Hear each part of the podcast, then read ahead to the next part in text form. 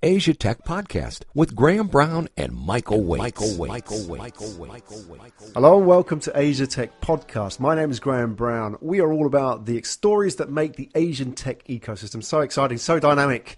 At the cutting edge of that tech ecosystem, joined by a guest today, Bob Gallagher, who's going to tell us a little bit about his story, how he made the journey to Thailand, where he's based now in Bangkok, how he set up his mobile growth agency AppSynth, the challenges that he's faced in doing that, and also he's seen a lot of changes. I mean, he's been in Thailand for what seven, eight, nine years now, so he's seen a lot of change. He was there before the startup scene. Everybody talks about Thailand now as the next big thing in the startup ecosystem, but he was there before that, so he's seen a lot of change. So we want to learn a bit about that, why he made the move, and also apps. So he spends his days advising corporates on their mobile app strategies, how to get the most out of their app portfolios. So we can learn a lot in the next hour. Bob Gallagher, welcome to the show. Thank you very much, Graham. Great to be here. Excellent to have you here. Where do we start? I think we've got to start by looking at your journey, Bob. So you're in Bangkok today. You've been there for eight, nine years. It's coming up to nine yeah, years. Yeah, coming up to nine. Yeah. So you arrived in this what? You arrived September two thousand and eight.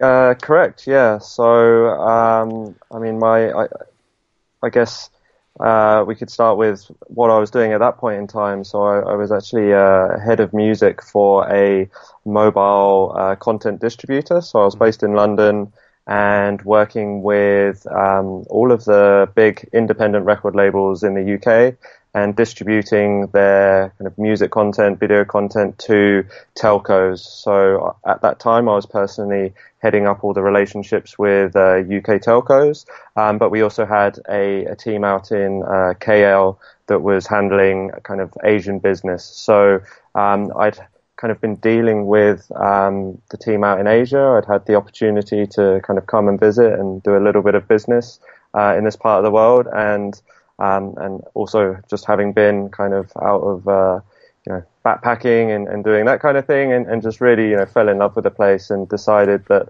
actually you know why not if possible try and uh, and spend a bit longer and actually um, see what life would be like out in this part of the world.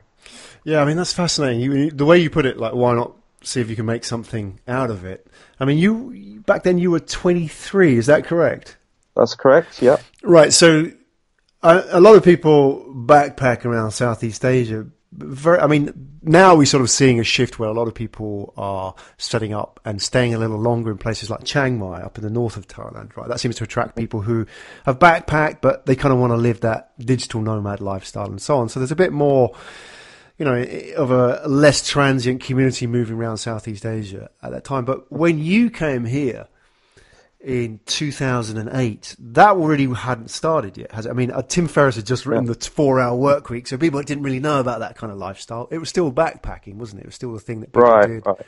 And and to be honest, I mean, I, I wasn't in uh, backpacker mode at that point. That had, that had come a few years earlier, and um, I mean, I was I, I, was two years into kind of this this this role at this mobile company. Um, but I'd I guess before joining that company, I'd always had the thoughts of you know coming and, and spending maybe a year, six months um, somewhere like Thailand, and um, but ended up actually landing this pretty pretty good, pretty interesting job. I mean, I have to say it was a great time going to you know record label pre-release um, like kind of gigs every you know every couple of days and seeing you know up and coming acts um, before they were known by kind of the masses. So I was actually having a really great time in that role. But um, on on coming out to Asia and doing another visit, I realised I was kind of at risk of giving up my dream of, of doing that because I just felt, you know, the longer I did spend in London, probably the better and better and the more stable things would get there. And, and eventually, you know, it might become one of those things that I never did. So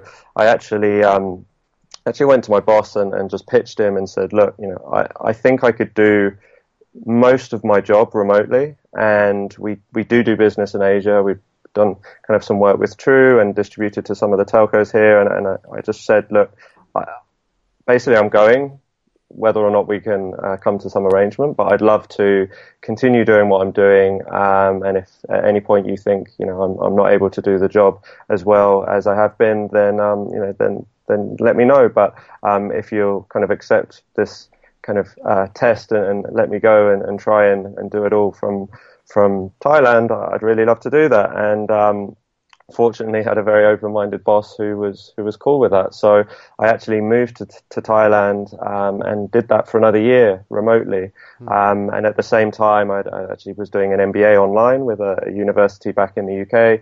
So it allowed me to kind of uh, reduce my hours a bit on the work um, and focus on the studies and um, that was kind of around the time when um, when the iPhone and, and, the App Store had, had come out, um, and I, I'd been in working in music um, even before this role. So I actually um, I didn't go to uni, um, but instead of uh, doing that, I set up a, a, record label when I was 18. Right. And, this, um, is, this needs a lot of context, right? Because did you actually defer going to university, or did you say, right, no, I have the choice to go to university. I'm going to set up a record label. Can you just understand that? Yeah, sure. So, I mean, I started the label out of college, and you know, it was an extension of a hobby, and there were people around me that I thought were making good music, and we wanted to start putting on nights, as as many people kind of 18 do.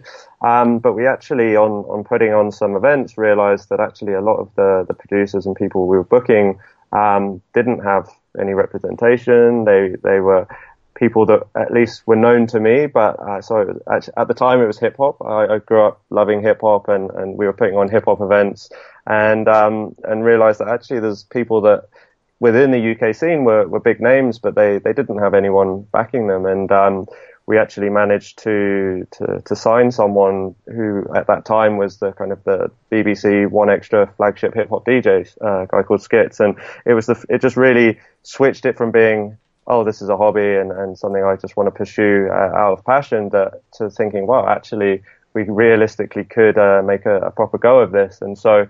Um, it was a, a, conscious decision to actually um, pursue that and, and move to London, which um, you know, from Southampton, but London was definitely where we needed to be to do this kind of business. And so um, uh, I did that, and um, it was after about a year of doing that that this other company approached us to license. This distributor appro- approached us to license and distribute our content, and, and I ended up taking a role with them um, and running the business kind of on the, uh, my own the, the, the label on the side. So when you set up this label, Bob, did do you have any idea what was involved in actually setting up a record label? Because everybody knows record labels. Everybody knows the names that you can mention, like the, the, the, big majors and so on. And they kind of know what they do, but actually running one, mm-hmm. did, do you have any idea? Did you have any experience about what that would entail? Yeah, I, I knew absolutely nothing. Um, and, you know, this was for sure the most I learned in, in, in any kind of short period of time in my life was those three years. And um, it was really learning business. You know, instead of having gone and studied a degree, I, I, I went and did a business, and in the end, it wasn't kind of you know, financially viable to keep doing for the amount of time and effort I was putting in. But I learned absolutely everything about how to run a business, and obviously uh, specifically how to run a label, um, and really just learning by doing and you know making stupid mistakes and hopefully not making those again but it was it was eye opening i mean it was kind of we are just so in in at the deep end, but um, just kind of thriving and and uh, and realizing we could just do it. And uh, like I said, it was that kind of real eye opening moment to realize that you you can actually just approach um, certain businesses and certain people and, and, and just start doing these things and, and not have to not have to have funding, not have to have um, you know a, a loan or anything to, to get going and just go and do it. Right. I want to talk about your progression to Asia in a minute. This story about you setting up a record label is fascinating to me because you did it in such a young age, really. I mean, you're 18 years old, and, and, you know, I imagine people around you were going to college, were going to university, mm-hmm. right? So yep. that was kind of the done thing. That's a default, really, isn't it, for that age group? Mm-hmm. Mm-hmm. That's what you do. So obviously you know people similar kind of age who went to college and you know they went and did all their thing after university and so on. I know I want to talk about advice later on, but I'm just curious about in this context is that you know when you see friends who've gone through university and, and started their careers and you see the path that you have taken, Mm-hmm. Would you do the same again? You know, knowing what you know now, because I know you, you said you've also done an online MBA, so you felt at some point yep. you needed to get some kind of mm-hmm. I don't know theory in what you're doing, or some kind of intellectual architecture in what you're doing. So is that kind of the right way to do it? Would you advise somebody in that situation say, "Yeah, okay, that's an option," or would you say, "Hey, wait, wait a second, you know, learn from yeah. my mistakes"? How would you advise somebody? I, I mean, I, I think that there will have been mistakes that I could have avoided if I had um, got some of that theory down first, and I think I would.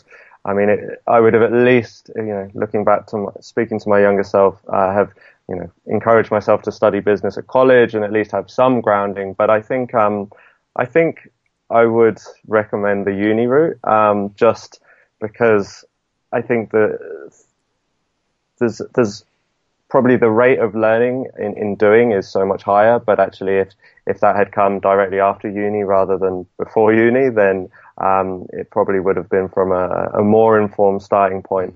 But um, but at the same time, then you, you know you don't have any rules to tell you how you how you do it, and you know maybe some of the opportunities we we were able to to to make happen might not have if uh, you know if we delayed and, and actually gone and studied. And so I think it was um, it was right for me at the time. And um, but then going to to actually do the MBA was was my way of doing it in the reverse order and thinking, okay, I, I do want to start another business. Um, I've learned from my mistakes, but now let's also learn from others and uh, and get some some firmer kind of fundamentals there so that the next the next business is rather than it being out of passion which the first one was and I don't think there was anything wrong with that but also um, you know being smarter the second time around. Yeah. Very interesting and wise words as well. So you moved to Thailand let's just go back through that again so people can understand of the chronology of Bob mm-hmm. Gallagher how it works so you moved to Thailand in 2008 when you were 23 right mm-hmm and you were still working for the company that you had sort of moved to from the record agency, for record label. Yep. Mm-hmm. And you'd pitched your boss. He, he said yes to the idea. You moved out there for a year so you could do this work remotely mm-hmm. and you were studying as well at the same time. Yep. So you had this sort of transition period. And then in 2010, you set up AppSynth. So tell us a little bit about that transition. So you're in a a foreign country. You're setting yourself up. And to move to a foreign country itself is a challenge. I mean, I've moved all over the place in the world, but you know, it, after like four or five times, it gets kind of easier. Mm-hmm. But it's always difficult. But then to set up a business in a foreign country, that's sort of a double challenge. So tell us a little bit about that progression from 2008 to 2010. You're sort of moving away from the payroll, so you're getting mm-hmm. paid from this company, and then you're sort of looking at starting your own thing. Tell us about the thought processes going on at the time. Yeah, so I, I guess you know doing doing the MBA at, the, at that point really got kind of the uh, the mental juices flowing and, and, really just thinking of you know what what comes after this and and knowing that you know it would be wanting to do my own thing. Um, my my thesis was actually um, focused on entrepreneurship in Japan and assessing kind of the opportunity of going and starting a uh, uh, a mobile business in Japan. So I had actually had at that point in time had kind of my sights on perhaps relocating that way. Um, but you know, as I as I worked through that and I began to explore, you know, the local scene more, um, realized that, you know, Thailand actually seemed like it could be a, a great opportunity and, um, to, to really kind of, rather than start afresh all over again to that perhaps you know this would be it would be wiser to to stay where I was. And I thought that you know bootstrapping in a place like Thailand, um, you can obviously go quite a bit further with lower costs. Uh, I probably wouldn't have uh, you know so much runway if I was trying to do that in in Tokyo. So mm. um, it was. I think part of the process was about deciding is Thailand, you know, actually somewhere that registering a business I can do uh, easily enough and, and not have to and do it in the proper way and not and make sure that you know I still actually have the ownership of my business and and so just learning about the rules and, and things like that um, and then knowing secondly is the, the right kind of talent pool or the types of people that I could work with to build a successful business and um, at that point in time was really not uh, there wasn't much of a, a startup scene, so um, it was hard to gauge that, and um, that was kind of one of my big concerns. Was like, well, maybe you know, I know a couple of people, but what if we want to scale beyond that? And um, I think it was, you know, that was probably the main concern, um, and also just really learning, you know, what should the business be because I was coming out of I actually deliberately wanted to to leave music. So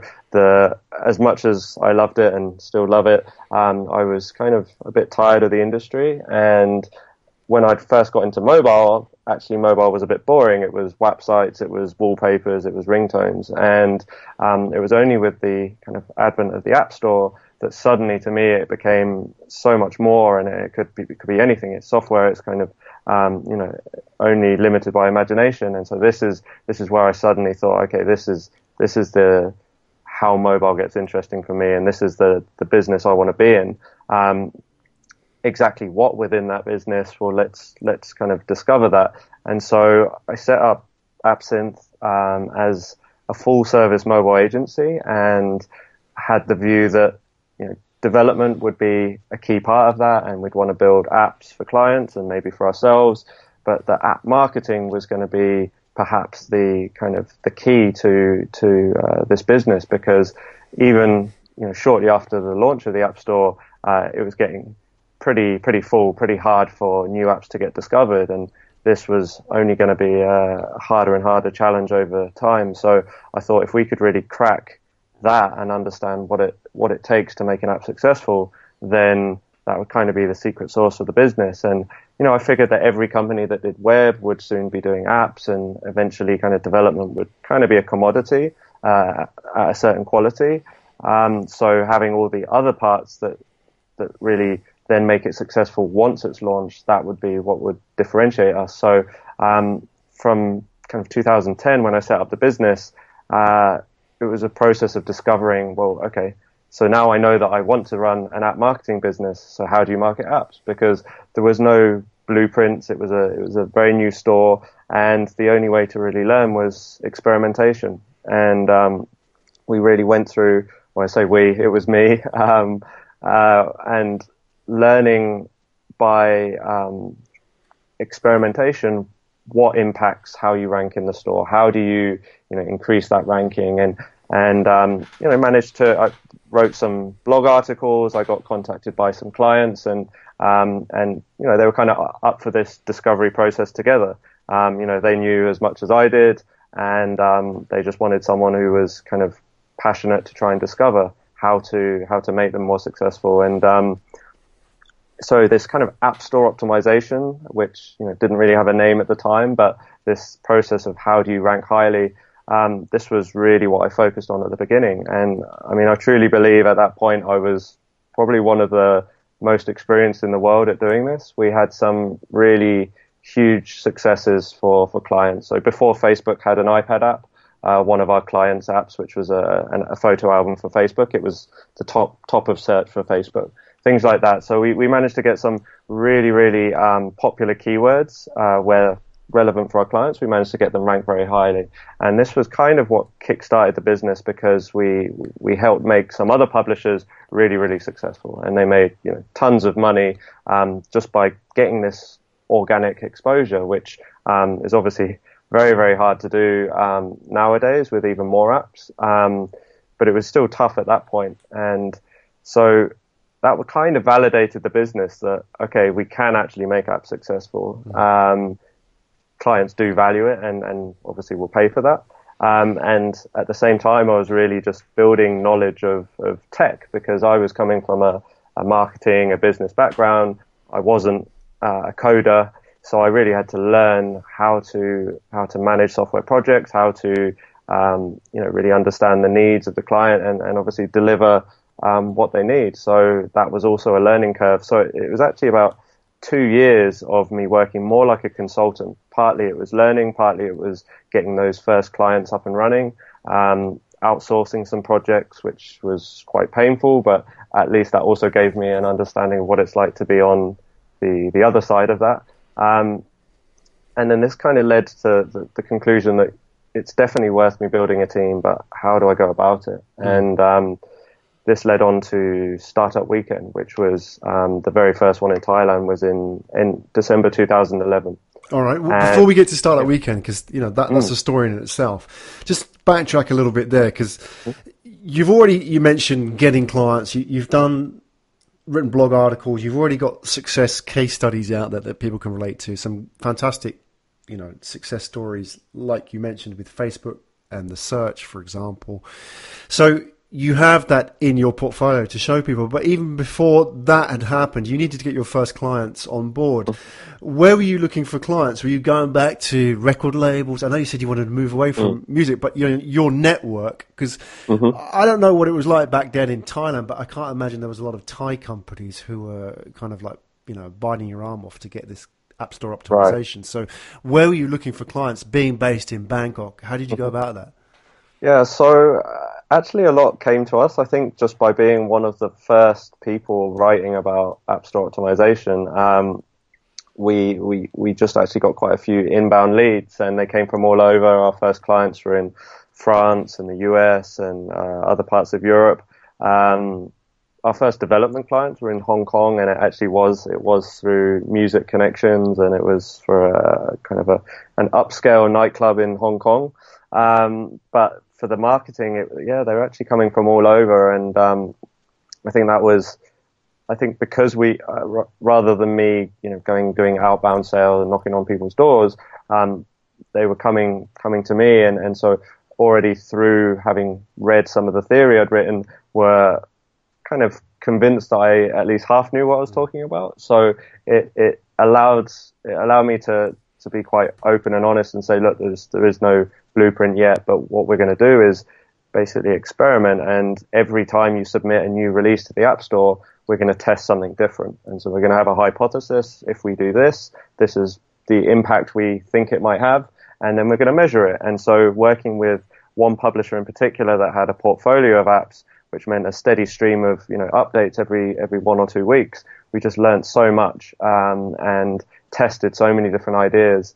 And, and, that, that kind of approach is still very much what we're about as a company, which is um, growth through kind of hypothesis driven growth. So coming up with ideas and experiments um, and then running in a very quick and, and cheap way a test to see whether or not that improves performance. And so that's that's kind of you know it was a necessity at the beginning to build the business, but that's now become kind of our, our, our core value proposition um, is this, you know, growth through experimentation. Mm. So, okay, so let's understand this. You effectively built a company originally as a consultancy, mm-hmm. which you were consulting to clients and you were showing them how this was done, and then maybe you needed to start outsourcing because you know, maybe there was a higher value projects and stuff which you could outsource to people which, you know, maybe you didn't need to be doing. So that was developing, your portfolio of clients was developing. But then there's this moment where you've got a startup weekend. So how does that work? Because were you actually developing your own IP at the stage? You have your own code, your own platform. So I'm wondering how Startup Weekend received that, you know, mm-hmm. that community, because they're used to people coming with apps rather than people optimizing apps. Right. So I mean, it's it was open for application. I think I put forward one of many different ideas that I kind of had um, on hand. But you know, really, the main motivation for me was to I, I really wanted to meet people. Um, I wanted to find people that potentially could could join the team, um, and also just see you know what what is the Thai startup scene. It was it was really the first big event that I'd come across, um, you know, in, in a couple of years that really um, brought together the startup scene, and it was it was really impressive to see, you know, a room with uh, I think it was 100, 100 plus um, people there that were all passionate, um, you know, startup people that were all doing their own thing separately. That obviously come together to do this event, but um, that were kind of like-minded, and it really showed to me that yes, there is a scene. But I think I think maybe at the time I hadn't realized that that pretty much was the beginning of it. I felt that maybe I'd just been on the outside and I hadn't, uh, you know, really known how to uh, how to find this this kind of scene. But I think it was, you know, it was around the time Hubba opening. Um, so you know, I would have loved to have when I was working remotely to have been working from Hubba or um, you know, one of these uh, brilliant kind of co-working spaces um, rather than working from Starbucks and, and, home all the time. But it just wasn't there. And then around the time that we were actually getting round to opening our office, that's when Hubba opened its doors, and, and obviously they've been instrumental also in, in kind of building the, the, the kind of local ecosystem. Hmm. So this was 2011, which you know, put this into yeah. context, that was really early still. I mean, you know, we still haven't seen any large exits in the Thai startup scene, but really in Southeast Asia generally. And, you know, we are maybe only like, in terms of the funding side, only four or five years into the startup scene in Southeast Asia. So when you were getting into that and establishing yourself in, especially you know in a place like Thailand, which maybe would have been behind somewhere like Hong Kong or Singapore in the startup scene as well. It must, you were there really at the early stages. So you were there at Startup Weekend in 2011. Mm-hmm. Did that confirm anything to you that this was the right place to be? Because now you you were talking about going and building a team, so you needed to have access to the right talent.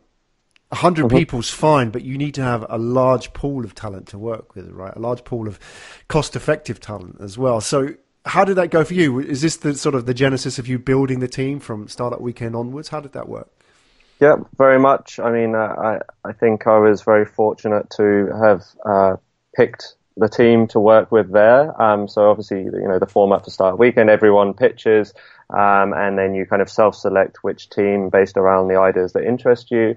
Um, and actually, you know, two of the people on, on the team now are, make up the three of us of the management team of AppSynth, and um, still work with another two of the people on that team. Um, so it, it, really, I mean, it, uh, more than I could have hoped, helped, you know, me meet the, the people that have helped, you know, us really build this business. Um, but then also just meet everyone else who's part of the scene and, and, uh, you know, our friends and, um, other kind of people that we collaborate with. Um, and, and really, yeah, just confirming that there's, that there really was uh, the beginnings of a, a very exciting and, and healthy local scene. So there's three of you back then. Well, there's one, and then there was three. How big are you now? Uh, we're actually just under 50. I think 49 is uh, the number now, which includes a couple based back back in the UK and uh, 47 here now. 47. How does that break down? Are they all developers or what? What's the sort of complement of your staff? Yeah, so roughly half uh, are developers, and then um, all the kind of supporting roles that go with that. So QAs for testing, uh, project managers. Um, then we have our kind of growth management team. Um, so people that are experts in user acquisition, engagement, analytics, uh, monetization, um, and kind of our sales biz dev guys. Um, yeah, so it's quite a mix, and, and, we always try and have kind of a cross-functional team of forgetting designers, designers of course, um, and and try and have a, a real cross-functional team on all projects. So um, you know, kind of our our mission is, you know, we want to help industry leaders be leaders on mobile, and that means, you know, caring about the outcomes of the apps we build and helping to to drive the strategy that makes that happen. So having these kind of growth marketers as part of every team, so that they can actually talk about those things at the very beginning and not have kind of marketing as an afterthought. So where are these people coming from? Are they local Thais? Are they people that have, like yourself, moved out to Thailand to check it out and maybe stayed stuck around a while? Have you, you recruited people and brought people into Thailand specifically? Mm-hmm.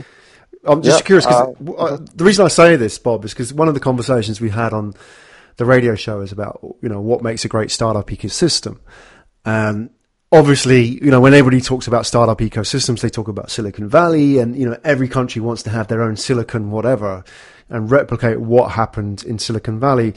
But one of the conversations my, Michael and myself had, and Michael lives in Thailand as well, is that, you know, well, maybe you don't need to replicate Silicon Valley because maybe what brings people to a place like Thailand is, is, something different. It's more, you know, maybe there's a lifestyle choice in there as well, which maybe they can't get in San Francisco and so on. So I'm curious to know about, you know, the people that you brought to Thailand mm-hmm. and, you know, what yeah. kind of triggers there were for that.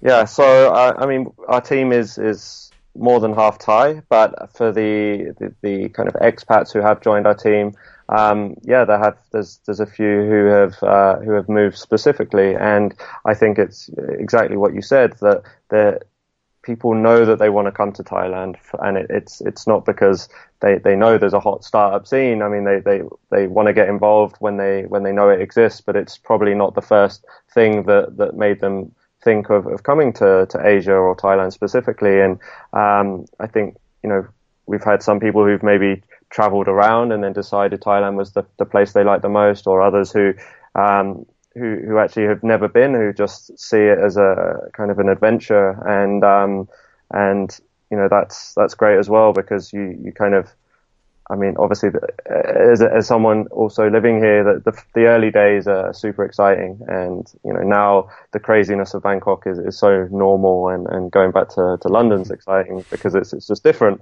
But uh, to experience again through someone else's eyes those first kind of moments, and uh, I, I think it, it's really great. So um, yeah, we've had people join us from Austria, Australia, Belarus, uh, you know, others from the UK, from US. Um, so yeah, we've we've got a, a, good mix, and I think you know that's that's something we definitely want to encourage and, and be even more open to and receptive because I think it's just good to have that that mix of perspectives and experience.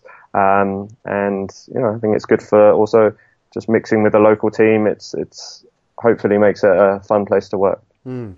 I like what you say about getting accustomed to the craziness of Bangkok. Now that's normal for you. you know, imagine you have friends or family who come out to Thailand or Bangkok and you're obviously based there. You you show them around, or people that you know, maybe from college, that come out. Um, now I want to know how did they experience it? So people must, you know, people have a lot of expectations about what Thailand is and what it isn't. Mm-hmm. And not a lot of that is based around business, is it? I mean, you know, people mm. obviously understand it as a backpacking destination and so on.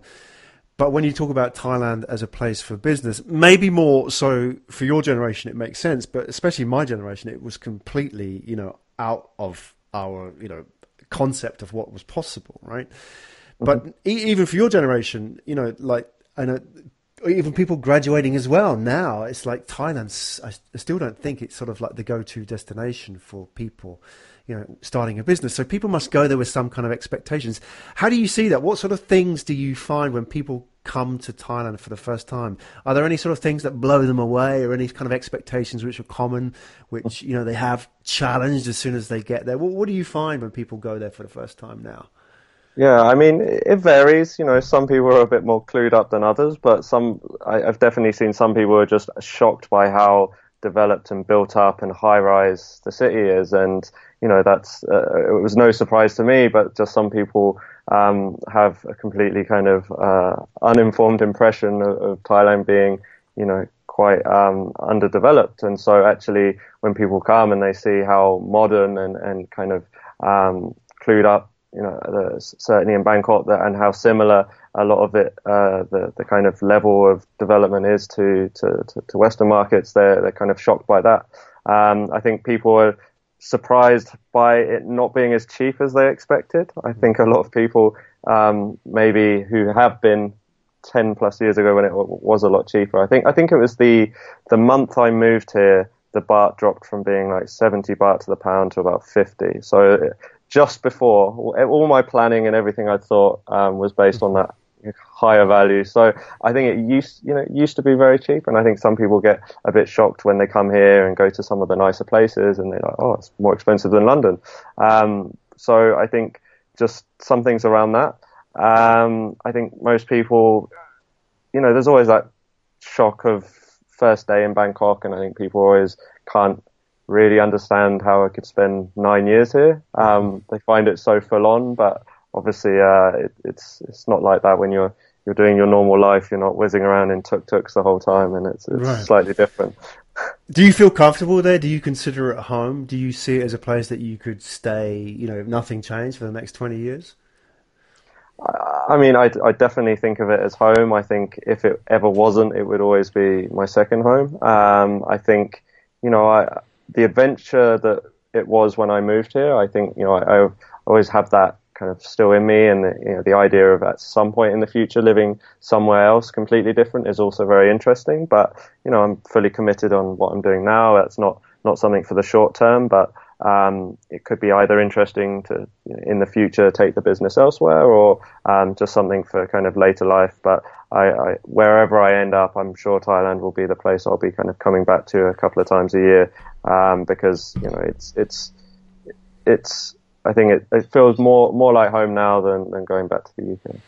Yeah, so I wonder if people listening to your story, they may be thinking of moving to a place like Bangkok or Southeast Asia, and they may be based in a place like London, so they may be used to certain things which they just expect in their life. Do you live in Bangkok uh, in, in a way that you could live just in London? I'm just trying to think about your daily life. I, I want people to try and kind of picture it because you, you run a successful company in Bangkok. You manage a lot of people. So you've established yourself. I imagine you're quite comfortable. You know the city very well because you've been there long enough and you, you have probably built up a very good network of people there as well. Mm-hmm. So do you live a life which is equivalent to how you'd be living if you were in London now? Just let people understand. Maybe you can kind of give us some examples of how it just feels as if it was living in a developed, if I can use that word, mm. city elsewhere in the world. Yeah, I mean, obviously, cost of living is less, so I think you can you can have a you know a, a nicer place. Um, and certainly at the age of, I mean, moving out here. When I first moved out here, I was in my London house. I was it was a shared house with several other people. And when I first came to Bangkok, I was thinking, oh, I need to, you know, find a shared house. And then you realize, oh no, I actually for what I was paying for a room, I can have a pretty nice condo on my own and just things like that. So obviously the, the cost of living, I, I'd say it's somewhere where you can obviously do it a lot cheaper. Um, but you can also spend just as much as, as back home. So I'd say it's got that full range. Um, but if you want to eat for 50p or 25 baht, you, uh, a meal, you can do it, or you can spend, you know, the same as you would in a, in, in any other Western market. Um, I think I certainly wouldn't be um, eating out as much as you do here. I mean, that's just the normal thing. You know, back home you're always cooking, and it's just that's that's the normal kind of lifestyle. I think here there's a lot more, um, you know, outdoor, uh, just kind of catching up with people for food, and it's it's a bit more of a regular thing to eat out. Um, I don't think it's so different though. I mean, I'm not like living the high life here, uh, and you know, there I would be completely different. I think it's just, um, you know, it's, it's, it's all balance, and I definitely enjoy going back there now, um, catching up on music and things like that, which I was obviously so passionate about in the past, and um, not not really being spoilt for choice here for kind of uh, live stuff. So um, yeah, I mean, I, I I actually think it's best. The ideal thing is is a bit of both, and um, I think the first few years where I didn't go back much, you could potentially lose touch a little bit. And I've been going back a little bit more now since we kind of uh, hired a couple of people there. So you know, having legitimate work reasons to go back as well. And I think that's that's been it's been good both on a personal and, and a business level. So there must be people listening who are tuning into your story, Bob, and thinking, "Yeah, I want to do that." That sounds awesome. I want to do what you've done. You know, maybe they're coming out of university, or maybe like yourself, they're not even going to university, and you know, they're deciding start a record label in Thailand or whatever it is, aged eighteen, whatever the the challenge may be. Stories like yours will be the inspiration to go and do something and make change in their life and step outside their comfort zone as well, which you've demonstrated is completely possible. So I'm curious advice that you may have for people in that situation if I was a younger Bob, whether I'm 18, starting my record label, or whether I'm thinking of heading to Thailand to go and find my fame and fortune, whatever it may be, would you sit down with me and advise me and, and give me some advice that may help me avoid the mistakes that you may have made? You know, get up that learning curve a bit quicker, maybe sort of set my expectations in the right way? How would you do that? Because I imagine people have already asked you this question already. I want to come to Thailand. What do I do? This kind of thing. Mm-hmm. Help us out here. Give us some advice. yeah, I mean, you know, I, I think a lot of people turn up without any idea of what they want to do. They just know they want to be here, and uh, I actually think that's fine. Um, and I think you know, going to these, there's so many these days. I mean, if, if you are looking to get into something, something involving tech, um, there's so many meetups, um, that I think it's, it's going to be a lot easier to go and, and, and find something that, that you're interested in. And it's probably, you know, going and joining a startup with other people already doing it um, is probably what I'd recommend. I mean, the I think it's pretty hard to to go alone, go it alone, and um, do it the way I started. And I think you know having also done a startup on the side when uh, which came out of Startup Weekend, and having you know, a big group of co-founders that that was actually I think in the early days um, really important because you get the moral support, you obviously get to share the burden, you get to bounce ideas off people, and I, I think it's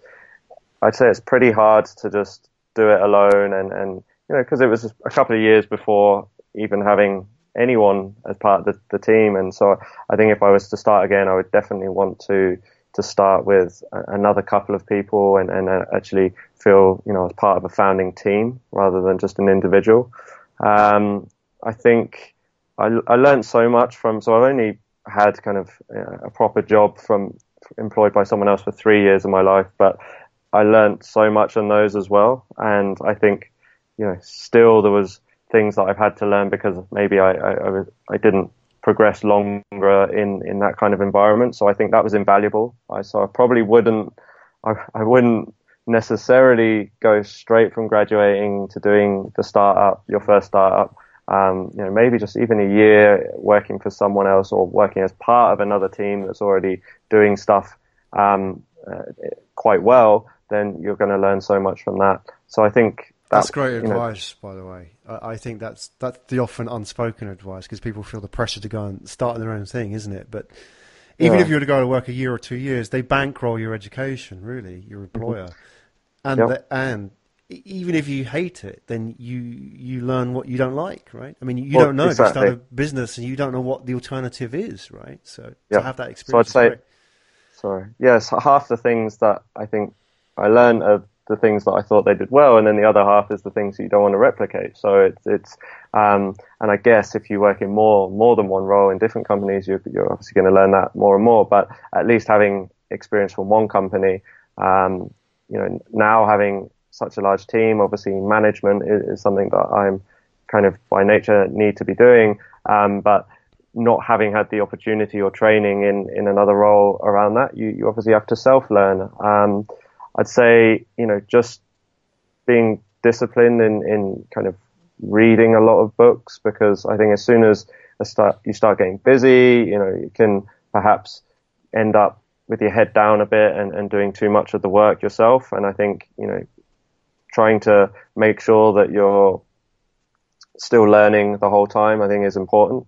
Um, I think if I was to start the business again, I would definitely start by thinking about processes that other people can do because um, I think the problem is often when you start a business or you start hiring, it's because you're a, you're a doer. So if you're a graphic designer and, you, and you've got um, you know a, a, steady stream of business and more than you can handle, you hire more designers because um, you know there's there's enough work to go around.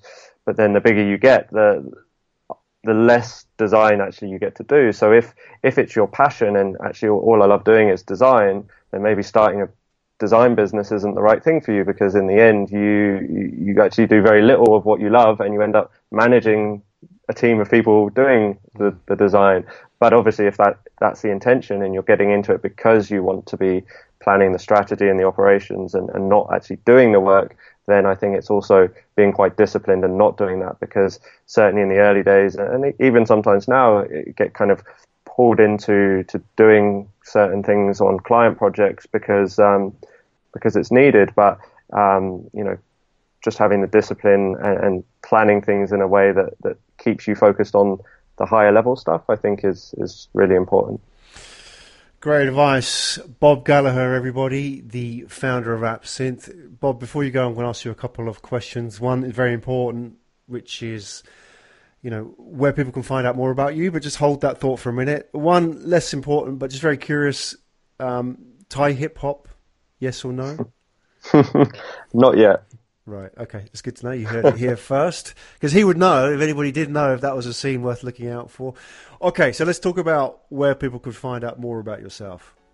Sure. So um, for for the business, it's appsynth.net, a p p s y n t h.net. Um, and I mean, you can find me on LinkedIn. Bob Gallagher shouldn't be too hard to find. Excellent. We'll put all the details in the show notes. Bob, it's been a real inspiration. I think people listening to your story will maybe hear what they need to hear to make them make a change in their lives and take the first step to go out to a place like Thailand. It doesn't have to be Thailand, it could be anywhere in the world, but to go and do something like that because they realize that, you know, they're going to make mistakes, but failure isn't fatal. And like yourself, you've learned from these mistakes and, you know, that's all been part of your story. So thank you so much for coming onto the show today, Bob, and sharing your story with us. It was a real inspiration. Thank you very much, Graham. It's been great. You've been listening to Asia Tech Podcast. Find out more at www.asiatechpodcast.com.